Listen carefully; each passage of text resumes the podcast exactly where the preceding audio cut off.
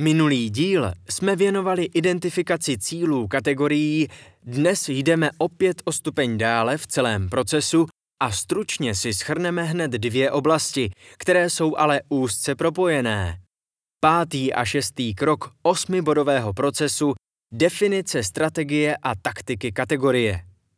V rámci definice strategie kategorie je třeba si říct, koho chceme oslovit, které zákazníky chceme přitáhnout. V tom nám mimo jiné pomůže analýza, o které jsme mluvili v předchozích epizodách. Tím, že vytvoříme v kategorii například segment zdravé výživy, segment pro diabetiky nebo bioprodukty, říkáme, toto je prostor, který jsme vytvořili proto, abychom mohli do kategorie přitáhnout nové zákazníky.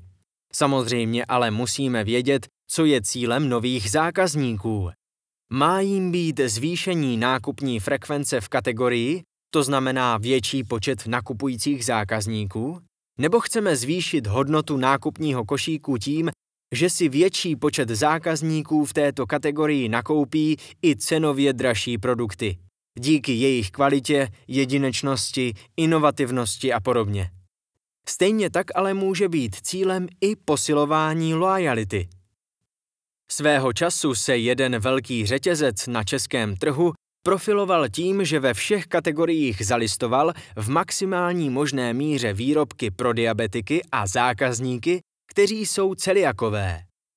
Když se následně dělal průzkum a došlo na dotazování zákazníků s alergií nebo citlivostí na určitý prvek v potravině, zákazníci skutečně intenzivně jmenovali tento řetězec, protože si byli vědomi, že se tam tyto produkty nacházejí ve všech kategoriích a s širokým výběrem.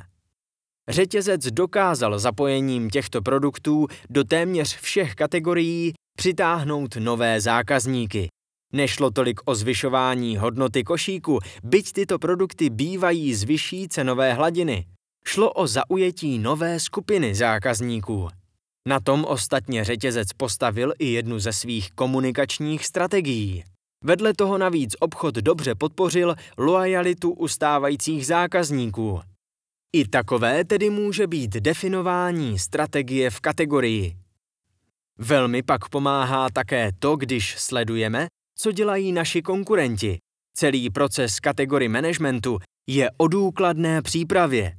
Jednotlivé kroky v procesu nám poskytují údaje pro kroky, které následují.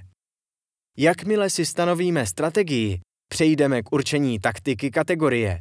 Tyto dva kroky se velmi úzce prolínají.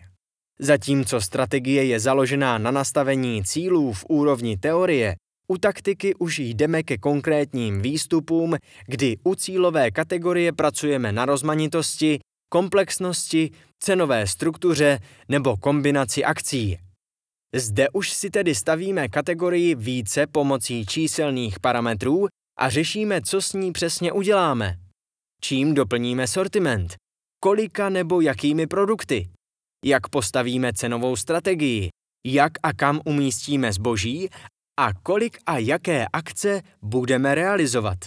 Taktika je velmi konkrétní a musí být jasné, co zde budeme dělat. Nejde samozřejmě o zapojení jednoho člověka, je to o celém týmu. U číselné analýzy je navíc vždy dobré když ji zpracovává někdo nezávislý. Nebude tak hledat odbočky a výjimky, ale skutečně bude číst data tak, jak vycházejí. Pro určení taktiky v dané kategorii je to velmi důležité.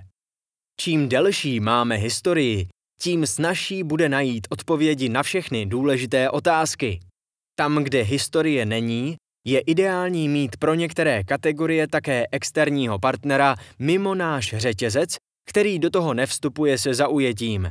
Naopak dokáže si udržet nezávislý pohled a dokáže obchodníka naučit, jak se oprostit od těchto věcí a jak si nastavovat a určovat cíle dopředu. To vychází z potřeby nastavení měřitelných cílů.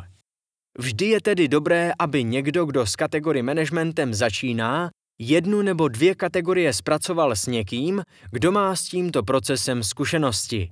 Velmi mu to pomůže a ukáže nové pohledy a nová řešení, která díky provozní slepotě už člověka často nenapadají. Máme za sebou cíle. Je čas přistoupit k samotné implementaci kategorii managementu na prodejně. Právě to bude náplní příštího dílu.